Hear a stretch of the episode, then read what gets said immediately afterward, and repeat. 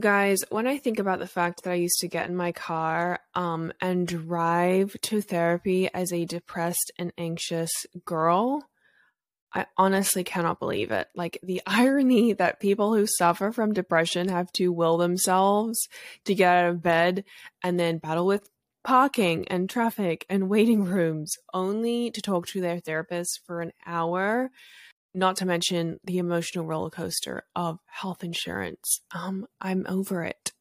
Why don't we make mental health easier and more accessible?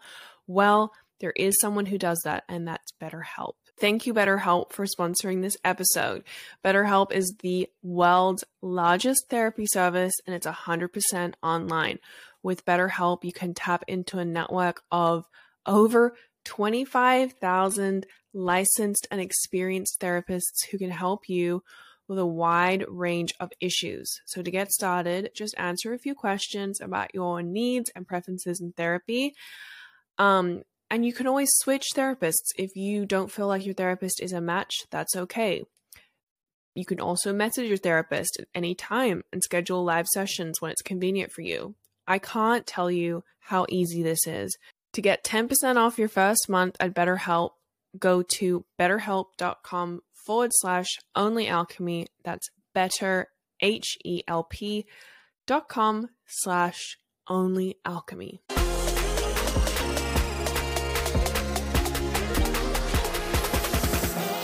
Hey guys, welcome back for another episode of the Only Alchemy podcast. How is everyone? How's everyone's week been?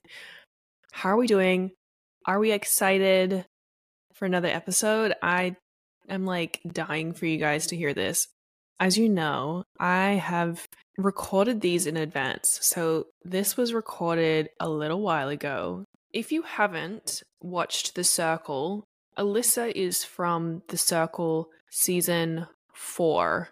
I watched it a long time ago, like ages ago, but I remember her because she had a was like a vagina pillow or something like that that she brought on the show. And I was like, I like this chick. That's awesome. I don't think I would have the guts to bring that on a national television show. Um, anyway, I thought what a better guest to have on to discuss sex. You know me, I am all about discussing things that are not talked about enough and that are taboo and that for whatever reason we have deemed inappropriate in so many ways that I think is just like necessary and sex health and sex education is one of those ways. This is a very like informative episode where we really talk about sex in terms of it being pleasurable. And I think a lot of the time it gets discussed more as like an anatomy class and we're like talking about it from like a birth control perspective or you know an STD perspective or like preventative healthcare and all of that sort of thing. But we are putting all of that aside today and we're just going to be talking about pleasure and what it actually means to have a healthy sex life and how you can improve that, tips, tricks, advice. Well, you'll have to listen because I don't want to give it all away. I could really I could literally talk to Alyssa for hours, like all day. She's very interesting. Really quick, I'm going to give you my healing tip of the week. It's not very deep this week, you guys. Get your hair done or do something with your hair. The power that has, like, it's very cathartic to get a haircut. And I just want to say that because I got my hair done, I got a haircut and a color, and it just it it, it it's like an instant antidepressant. Like it really does make a difference. And you guys know me. This is not like a dealing with deep trauma tip. This is just like a how to feel good and confident. And I would say that's my tip this week, just purely because I got my hair done. So, as always, please subscribe. Email me if you want to. OnlyAlchemyPodcast at gmail.com. Your questions. Follow me on Instagram, The Only Alchemy Podcast, TikTok, Only Alchemy Podcast. That's it. Love you guys. Alrighty, I have Alyssa with me today. She's a sex coach and sex educator, but you also may know her from season four of The Circle. Alyssa, how are you? I'm doing great. How are you? I'm doing so good. I'm super excited to chat with you today. Like, I don't think I've ever had a sex educator on this show. So I was very intrigued by this role in general. Mm-hmm. And then I was also like, how did you even get into this? Oh, the way I got into it was like very much a um the universe kind of taking control of the situation. so, uh during COVID, I'd moved to LA. Like I moved to LA March 1st and then the whole city shut down March 10th. And uh-huh. so I had a job lined up, but it was in makeup and that was the first thing that like got shut down. So I didn't have a job and I was in a new city. And so um, there was a sex coach who was looking for a virtual assistant to help her move all of her coursework to her website and help her through social media and all this stuff. So that was the job that I took. And I had no like experience in any of sex education, sex coaching, any of that. I grew up in like a very normal, like Roman Catholic home. Like it was definitely not something that we talked about at home. And when I started working with her, I was like, wow, I can't believe at the time I was 26, I couldn't mm-hmm. believe how much I just didn't know about my own body and yeah. and it was amazing to watch these women who were age ranged from 27 to like 72, something like that. Seeing them learn and um, heal when I worked with her, I knew that this was something that I wanted to pursue also because I just watching people um, experience changes like that was just so cool. Yeah, I can imagine. How did your family take that from a Roman Catholic family, going from makeup to moving to LA? Now you're yeah. in sex education. yeah, you know what? It's actually funny because um, I thought that they would be a little more nervous about it than they actually are. And in reality, I, and I, I think this is true for a lot of people. In reality, I think we are taught to feel shameful about sexuality, but mm-hmm. when it's when it's you're confronting it in a way where it's like that's my job, it's very rare that I ever get um anybody who responds negatively because I think that everyone knows like it's something that we're all doing and no one taught anyone how to do it and um so yeah so in my house too it was kind of like a little bit shocking at first and then and then my parents have been really supportive and um really excited about all of the steps that I've taken so far. I will say when we did the show mm-hmm. my intro clip for the show was me just saying like vagina vagina vagina vagina over and over again. And when that came out um i remember showing it to my dad and he went nice. That's better than a full blow up or meltdown. Yeah. Yeah, yeah exactly. So it, you know they they've been really good sports about it. I'm very lucky. I did you get like the birds and the bees talk as a kid? Because i did not. Certainly not. Certainly not. And it's so funny because i think sometimes like parents remember things differently than their kids do. And I was fully uh-huh. anticipating my mom to be like, oh, no, I thought we had that conversation. And I asked her, I was like, I don't remember having this conversation. Do you remember having that conversation? And she was like, certainly not. Absolutely not. Didn't do it. And I was like, oh my God. so I think that they kind of thought, they hoped that my school was going to do that. And yeah. Um, I think my mom especially tried her best to make herself uh, an approachable person so that mm-hmm. if we had questions, we felt comfortable asking her. But there was definitely not a birds and the bees talk. And that's very common that people don't get that, have that conversation. And then when you do have that conversation in school, it's we're really only taught about sex education from the perspective of preventative measures. Yeah. So preventing STDs and preventing um, pregnancy. So you don't really yeah. learn any of like the stuff about what makes it pleasurable and what you should expect um, when you lose your virginity, everyone just says it hurts. And like it's entirely possible to make that experience not hurt, but we wouldn't we wouldn't know because we don't learn that. Yeah, yeah. No, I agree. I still remember like I'm from Australia, so it's probably a different system like education wise for that but i do remember like the sex health class that we had and i i think i had this like vivid memory of when i first found out because again i didn't have the talk from my parents Mhm. i never really understood that like the penis went into the vagina. I was Same. like where does it go? Like i never got i like i never understood that.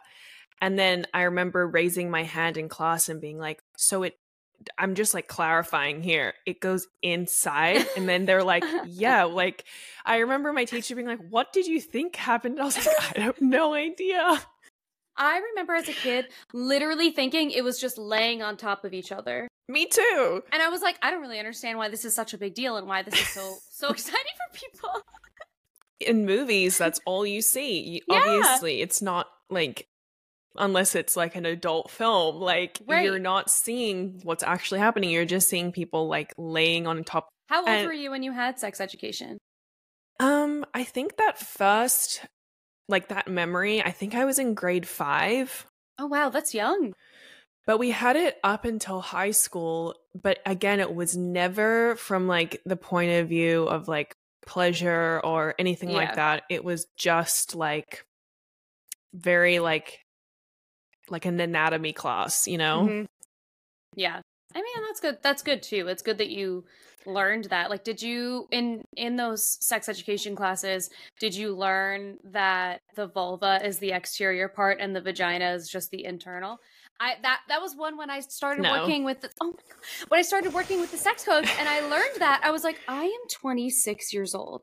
How do I not know this? But it's cuz no one taught me. So, yeah i still re- i had a best best best friend who was like my sister all throughout high school and Mhm. she had an older sister and their parents were also very like well her parents were also very like communicative to her and i remember she would teach me all sorts of things that i had not i didn't know like Mhm. just very basic things and i remember um when we started dating like having boyfriends and things she would always ask me like but did you finish and i had no idea what she was talking about i was like finish what and you know i'm like you're you're a teenager so i was like sure did and i would go home and be like i i'm still trying to figure like i genuinely didn't know what she was talking about yeah.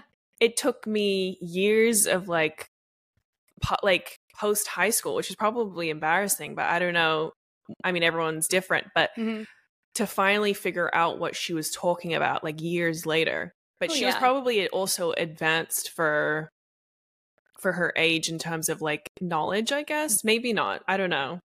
I also feel like the likelihood of of her actually climaxing at that age is like so small. Like, yeah. I feel like that didn't I don't think I knew how to do that for myself until college. Like well into college. And that's Yeah. that's also like we're not really taught to advocate for ourselves or to really explore for ourselves and like Yeah. understand what that feels like. So if someone's asking you and you're like, I don't know. I have no idea. I don't like even if you knew what she was talking about, the likelihood of you understanding what that felt like was probably pretty pretty slim at that point. But that's so funny that she would ask you. well as women too like we're so taught to be like not sexually fulfilled even looking for answers, I feel like it's hard to know where to look sometimes and um like what resources we have available to us and um and it's it still requires some self exploration because you can go online and like read that, you know, the clitoris is it has it's like it almost has the shape of like a tripod. And so Uh-huh. it sits behind there are clitoral legs that sit behind the the sides of the vulva. So Mhm. Like that probably would have been really helpful information while we're Yeah. trying to figure out how to um, find pleasure for ourselves because there's so much more available to us that we just are not we're not given that information and so we just don't know to even look there and uh, and even now like there's something that they call the org the orgasm gap and there is a significant gap between the rate of orgasm for straight um cisgendered men and straight cisgendered women. And if you look at the rate of orgasm for women who are having sex with other women, they are much more likely to orgasm. So Yeah. there's a there's a also a bit of a knowledge gap too because sometimes I kind of feel bad for the men who are like it's impossible, it's impossible because they also have not been taught. Like they Yeah. were not given like a magical playbook that, you know, where they learn what the biology of of a like a vulva is. And so we're just hoping that they kind of figured it out because at the end of the day for most most people we're not doing enough self exploration either. So we don't know and they don't know and then we're all just sitting there blaming each other and and no one's coming. Yeah, no, I agree. And as a bi woman myself, I can 100% concur on Yes. that statistic. You're right. It's like we're all blaming each other, like, why can't you figure it out? And it's like the Mhm. guy's just like, well, you, how am I supposed to know if you don't even know? And then also, everyone's different. Yeah. Everyone's going to have some preferences and our anatomy is a little bit different.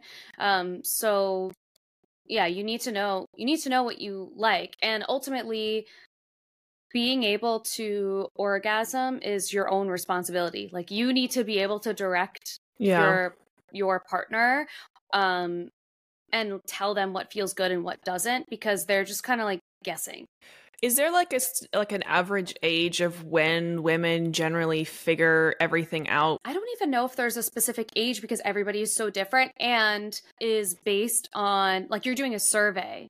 So you're hoping that people are being honest with you and orgasms are also there's kind of a range to them. Like there Mhm. not one kind of orgasm every single time and you might have experienced this too where like they are there are orgasms that feel different based on whatever you're doing or if you're tired or if you used a toy or if you didn't. But I know that there are women who are in their like 50s and 60s who have never had an orgasm in their life.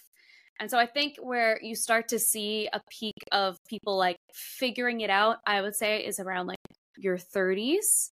Um Wow. Okay. it's later than you think because we're like you said, women are not really encouraged to seek pleasure for ourselves Yeah. and we're given this whole narrative that doing that makes us this like hypersexual person or this um person who is like for lack of a better word like slutty like it's just like we're given this whole narrative that's so different than the average like male or male presenting person would experience so there's a lot of shame associated with that. By the time you get to like your 30s, I think that's when people in general start to let go of that the shame that is sort of externally thrust on us and Mhm. we're a little bit more able to sink into like who we actually are, prioritizing ourselves. That that kind of stuff starts around your 30s. I'm still in shock about the women in their 50s. Is that Oh, yeah. because of their more like their generation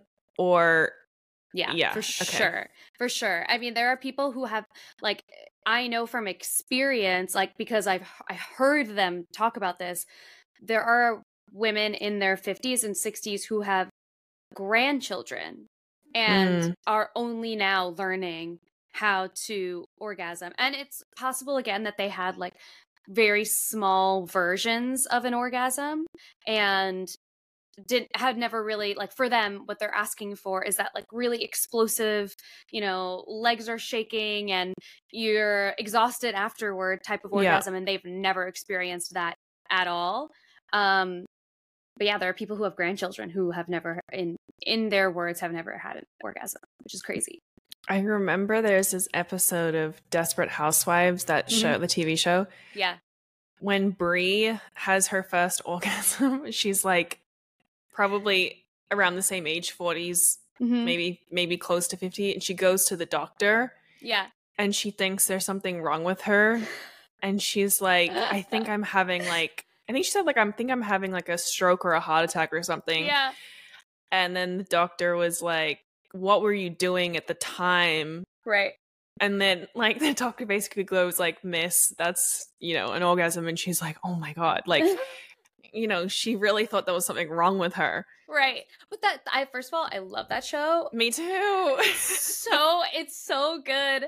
I love that show. I don't even know. I don't know where you can watch it now. I feel like they took. It I think it's on Hulu. Is it? Oh yeah. That's dangerous information. Because I've rewatched it a number of times. Oh, it's the best. It's the best. Bree is a really good example of like of of women who prioritized being this picturesque mom mm-hmm. and and yeah. Keeping their house looking a certain way and their kids looking a certain way and having that be your priority and then when it comes down to it like you kind of you fall last and your your pleasure is last on that ladder and that happens a lot for um for women and for moms specifically. Mm, yeah. So, what like advice would you give for moms, maybe even new moms or moms who are, you know, being a mom for a while and they've been married for a long time as well, or their life, their sex life is kind of not the priority, or maybe just like the spark has kind of deteriorated there? I would say two things. I think the first is if you're having a hard time with the changes physically in your body and you're having a hard time confidence wise, which is really common, especially when you're a new mom, like things are just not going to look the same. And it's because they're not. They're not the same. Your body has done something incredible, but it's taken on changes as a result. Mm-hmm. Um, and so I always recommend people to do a mirror exercise where you wear as little as you possibly can. Look at yourself in the mirror and pick like three things that you love about yourself. And if you can do that consistently, maybe it's like you know you can build up to to whatever you feel comfortable doing but psychologically you're rewiring your brain to when you look at look at yourself in the mirror you're going to see you know you have great thighs and you have amazing cheekbones and that will be what your brain sees first and so that's really helpful if you're just trying to like get used to your body and and hold space and honor that what, what your body has done is huge mm. and then within a partnership the biggest thing that deters people from maintaining their spark, I guess, is the change in context. So tickling is a great example of how the, a change in context makes a big difference. If you were in the supermarket and someone someone came up behind you and started tickling you, how quickly would you punch them in the face? Mm-hmm. If you're if you're with your partner and and you're joking around and they tickle you and you laugh and you're like, "Oh my god, stop." It's fine, but it's and you're telling them to stop and they'll respect that and whatever, but you're laughing and it's all in good fun because the context is there for it to be, you know, safe and this person is having fun with you. Mm-hmm. So now previously with your partner, the context of your home might have been it's me and my husband, we're newlyweds, or we're enjoying our single life and you know, we're having a glass of wine at the end of the day and our house it looks clean and we have our weekends completely free and we have all this energy and whatever. That context is so different than the context you experience after you are um, you have a child and the same thing it's the same thing with like if you move if you get a new job if you any stressor creates a different context. And so, a really helpful exercise is to think about a time where you had really, really great sex. Think about the context that was created around that. Where were you? What were you wearing? What did it smell like? What did you eat that day? Was there music playing? Was there a movie playing? What was your partner wearing? What did they smell like? And do your best to recreate as much of that context as as possible. And if that means getting a hotel room get a hotel room. And there is research that shows the more often you engage in sexual activity the more often you are wanting to. Mm-hmm. so it's almost like your sexual desire is like if you don't use it you'll lose it type of thing. I mean you can always get it back but if you sort of fall out of the pattern, it totally makes sense that you're like, I don't need to do that. I'm good on that. Um, but if you can find a way to recreate a context that makes you excited about a sexual experience, brings you back to a really great experience that you had, um, that can totally put you right back on track. Yeah, that makes sense actually. Like a muscle, like you have to kind of engage that muscle or like yeah. keep using it Yeah. Yeah. Yeah. And I think it also like your your brain remembers. Like your brain will remember um these really great experiences that you've had and experiences that are dumping all of these happy hormones on your brain. Obviously your your your brain and your body are going to want to repeat that as much as possible. And so if you're reminding your brain and your body that like this is something that made us feel amazing and um when you when you have sex when you orgasm when you even like have physical touch with somebody and you release all of those happy hormones that creates a halo effect for the rest of your day like there's even research that shows that hugging a person for like 20 seconds dumps a whole bunch of i think it's oxytocin on your brain and that mm-hmm. makes you mm-hmm. feel amazing and so if a hug can do that you can only imagine what it would be like to have like a really intimate intimate moment with your partner and how your body's just going to want to keep doing that. Mm-hmm. Is there like an average timeline of when things sexually start to fizzle out? So it's different for everybody because of the context that we're experiencing, but there have been studies that show three years is typically a mark. So mm-hmm. if you mm-hmm. hit that three year mark and you're feeling like things are slowing down a bit, like that it could be could be the reason why. Um, another thing that's interesting is there's research that shows that women, and I'm using the term women, but you know, in, it's frustrating, but the research is really done within the gender binary. Mm-hmm. Um, so I apologize for not being able to be super inclusive with it, but it's just the way the research is done. Um, so there's research that shows that women crave novelty far more than men do. And so we'll lose our sexual desire if we're doing the same thing over and over and over and over and over again. Where men seem to be more comfortable doing that, and that won't necessarily diminish the sexual desire. Women crave the novelty, which is why mm. it's so hmm. funny that women are are painted as being so like docile and you know want when in reality we're the ones who are wanting to experience something new and we're the ones who are who are craving that novelty and want want to just change it up. I would say play with the five senses. So getting a blindfold or getting handcuffs, like stuff like that. Um, there are even uh, restraints that attach to beds or go under beds, so they're like a little more comfortable. And doing something like if you're wearing a blindfold, having like this is it sounds very silly, but it actually is really helpful. Getting like a feather or a feather mm-hmm. duster or something and like dragging that al- along somebody's skin and making this sort of like flush of feeling that they're not expecting. That kind of thing is so helpful. Like there are candles you can get that melt down to be massage wax. And mm-hmm. those are really fun too because you're getting this smell, you're having like this whole um, sensory experience. Your partner can give you like a little massage, which gets all the blood flowing. Um, and go like online shopping, go on like Adam and Eve or um, Lovehoney or something and and do some little online browsing too and then that's kind of fun because there there's the anticipation of something coming and speaking of anticipation, that's also a really helpful tool. Is um, is if you are experiencing some kind of slump, doing something like in the morning before everyone's going to start their workday, like making out or like touching each other a little bit in the kitchen, and then you grab your coffee and you leave the house. And I promise you, you will think about what you're going to do later that night all day. Interesting. Okay, so you're kind of like priming yeah. your brain for. Mm-hmm.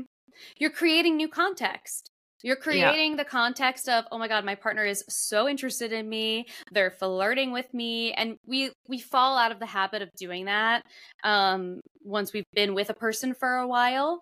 But creating anticipation is creating that novelty. It's like, oh, what's going to happen? It's I, you know, I'm thinking about this all day, and you know, even if you can't necessarily achieve that in the morning and you're not a morning person, sending a little texty text while you're at work Mm-hmm. By, by, all means, because creating that anticipation is making this person, um, you're like reigniting this whole pursuing of a person. And we, we, once we've dated someone for a while or we're in a relationship with them for a while, the, you're not pursuing them anymore. And mm-hmm. that's exciting to be pursued and it makes you feel wanted. Would this also tie into like love languages? love languages, and there is also um, something called your sexual blueprint. Ooh. And you can go online and take a quiz for your sexual blueprint. And the woman who who created that whole process, her name is Jaiya. It's J A I Y A. okay. And I highly encourage everyone do that because that also gives you information about what what about these like sensual moments are you attracted to? What's like the I guess the psychology or the the meaning behind like fetishes? So a fetish is anything that is um like a special interest in something that's like not traditional sex. So it's funny because the the definition is so broad that now, you know, wearing lingerie is so normalized where maybe like 50 years ago that could have been considered a kink. So there's Mm.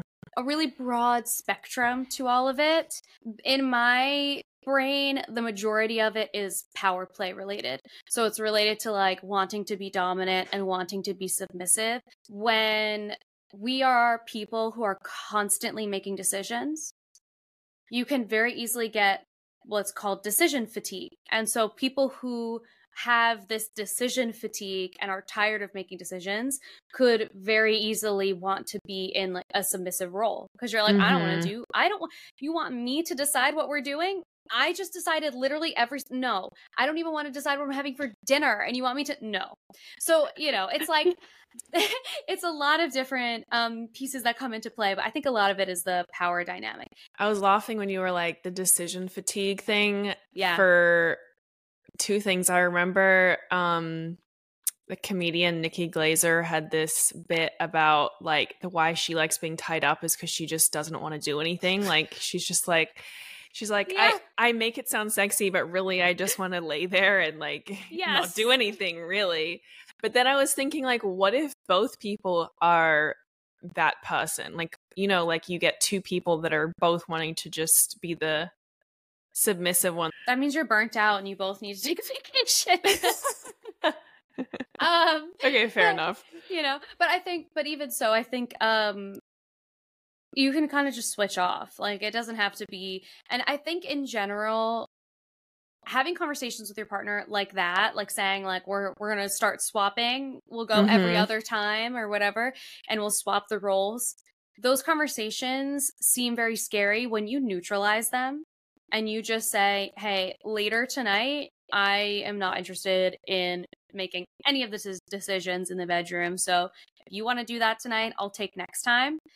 If you neutralize it and you're talking and you're talking about it in a way that is so calm and and neutral, it's really easy for the person on the receiving end to accept that. If you come to the table and you're like, uh, when we later today, you know, we like do the thing, um, I don't really want to like, you know, I don't know, like be, you know, like if you're awkward about it and you're tripping over every word and you are making it so charged with like shame and embarrassment, it makes the whole conversation so much harder. So have those basically have those discussions before anything happens, like Yeah. like away from the bedroom, basically.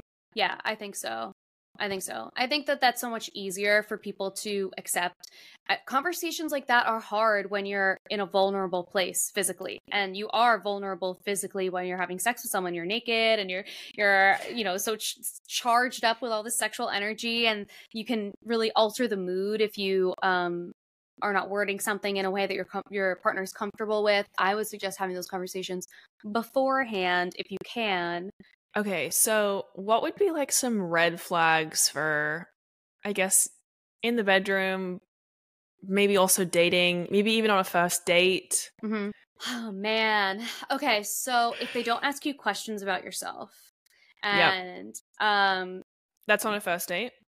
yeah, on a first date. Okay, if yeah. they, If they're not as or and on any date, Mhm. or if you've been dating someone for a while and you this has happened to me before where I would be dating someone and they would ask like I would ask them like, "Oh, how's your day going?" They would give me a laundry list of how their day is going.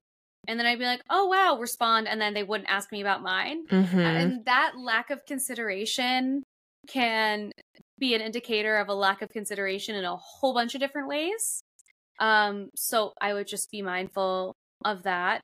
Um, I think in general, anytime you don't feel like you are completely at choice with the things that you're doing is also a red flag. Like if you're trying to decide what you want for dinner and um you know, he's like, "Oh no, you decide." And you're like in your mind, you're like, "I really want Chinese, but I don't want to tell him because I know that he doesn't like it and I think he's going to get upset." And it's like if you're doing that, like it's probably not I know like I do that because I'm indecisive. Like I'm like I don't I'm not I'm not worried if my partner's going to be mad at me, but I'm like I just don't care Mhm. if you're worried about making a choice and upsetting your partner when it's something like that and you don't feel like you have the freedom to make choices also a red flag if you ever feel like you have to lie to your partner about where you're going um or even like lying about um oh i can't make it to to this plan you asked me to because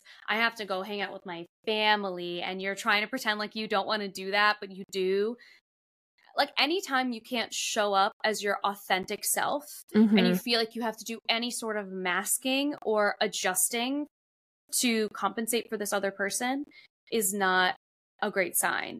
And if you can if you really care about this person but you sense yourself doing that and you can't have a conversation with them and say, "Hey, um I realized that I was doing this and I don't know why I was doing that and I wanted to tell you that that I, I had been feeling that way. And so, um, yeah, I'm going to just be more mindful of that. But I just wanted to let you know that that's something that, you know, I've been doing and I don't know why.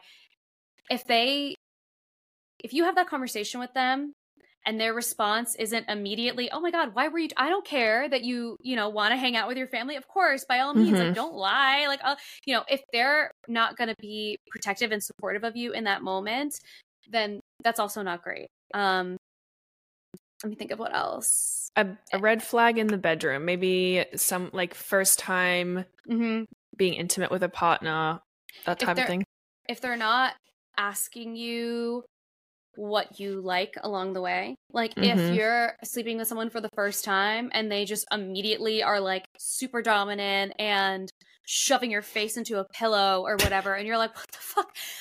We've all been there. It's you know, and it's just I'm laughing, but like, yeah. it's, it happens and it's mostly i think because like again we're not taught what what people like. So Uh-huh. we're not taught to ask people what they like. And so we're just like guessing um but if they're doing something like that and they are not asking and you're turning around and being like this is a lot. Hello. Um and they're not being respectful of your choices then you got to be out. You have to be out. There should be a shape of your body in the door because you're running just right through it. Like don't Yeah. stay um so anything like that or if you're making requests and they are not um being respectful of them so like if you are someone who um you require or prefer having lube which i recommend everyone uses lube way more than they do way more than they do um because our bodies are our bodies are bodies and our fluids are being created as a response of what we're doing that day so if you're dehydrated you might not you might not have um enough to to be so able drink to have water, basically. drink water um but if you feel like you wanted if you want to use lube and your partner's like i'm not doing that no you should be able to that means you're not attracted to me or what like that Yeah. sort of that type of thing is also not acceptable not Mhm. acceptable. Like you shouldn't feel shamed or unable to voice your preferences in the bedroom because your sexuality and your sexual experiences are absolutely as valuable and as important as the other person's. And you should, I mean, you should really put yourself and your safety above everything Mhm. else. Of course, yeah. Like Um, obviously consent is the number one red flag. So totally. that's totally. we're saying that without having to say that. Like, Yeah, that's yeah. implied, Yeah, yeah. obviously. That's Yeah. not If even they- yeah. and it's hard to say like what else would be a total red flag because like so for me it would be a red flag if I wanted to like bring a toy into the bedroom and they were super intimidated by that. Uh-huh. Which is like, really common for a lot of guys, I think. I feel like they common. they feel like emasculated if a woman's like, you know, like you just said, introducing something and they're like, Well, am Mhm. I not good enough? Am I not, right. you know, enough Right. basically? Right. And like that is always so frustrating because unfortunately that's a narrative that they've been given and Mm. they just have been taught that. Um but in reality why like it's like ice cream is so good on its own. Like if I have vanilla ice cream, it's delicious. Like a really good vanilla ice cream. If I put hot fudge on that, so good. It's so good. And I don't always want hot fudge. Sometimes I just want vanilla ice cream. But Mhm. like to me the sex toy is the hot fudge and so if i want to like have a little bit of a different experience and you're not okay with that for me that's a red flag but it also is so common that it's it's a good opportunity for a conversation. That's like you know i want to try this and i understand that you know you you might feel a little bit weird about it but i want to explain to you why i think this might be fun. And Yeah. let's try it this one time. And if it makes you uncomfortable then we can talk about it and we'll figure something else out. Um, and maybe we don't have to do that again. But i think if there's if they're immediately shutting you down it's immediate no's and um, there's like a lot of ego in the room i don't i don't like that I can't handle ego anywhere, anytime, anyway. no me neither That's a Me big neither. red flag for me. Like you you could just be doing something very PG and Yeah. you're egotistical about it. I'm like, I can't Yuck. even.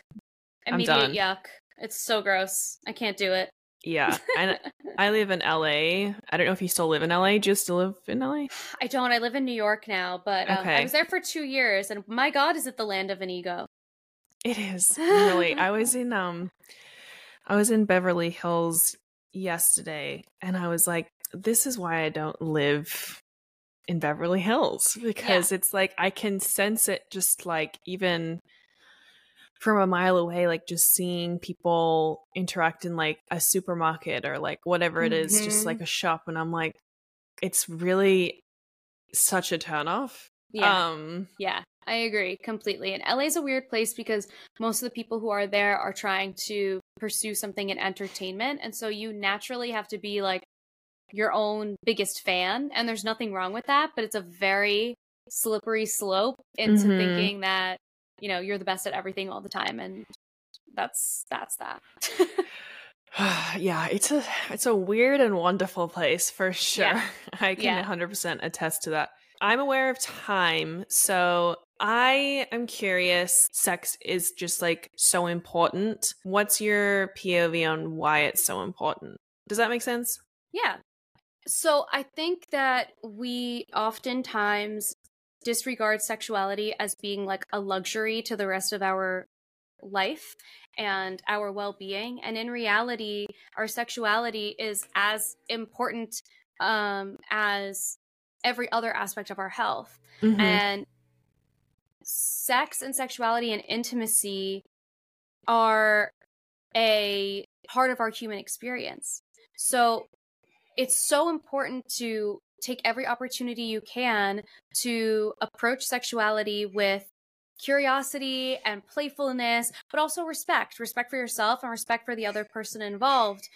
And um, prioritize the pleasure in all of it like this is me- it's meant to be fun. We've been doing sex forever. It's you know it's it's meant to be fun. There are there are um organs in our body that are literally like the clitoris the only function it has is to be pleasurable. That that's its only function.